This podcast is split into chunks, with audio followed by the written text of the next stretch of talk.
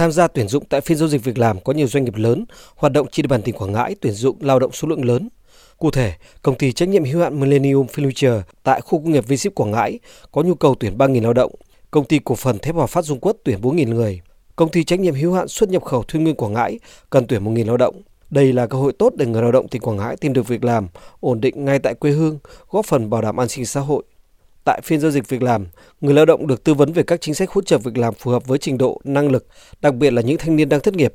Dịp này, Trung tâm giới thiệu việc làm tỉnh Quảng Ngãi giới thiệu nhiều cơ hội việc làm, giúp người lao động sớm ổn định công việc trong dịp đầu năm mới. Chị Bùi Thị Yến Nhi ở huyện Sơn Tịnh, tỉnh Quảng Ngãi cho biết, trước Tết đã từng làm việc ở Đà Nẵng, thấy nhiều doanh nghiệp ở quê tuyển dụng nên muốn tìm kiếm việc làm gần nhà cho thuận lợi chăm sóc gia đình.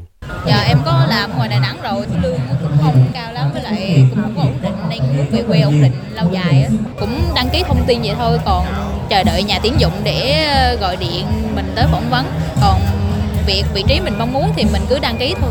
Thì nguyện vọng thì được vô công ty làm nhân viên văn phòng thôi, ví dụ như hành chính nhân sự hay là gì đó.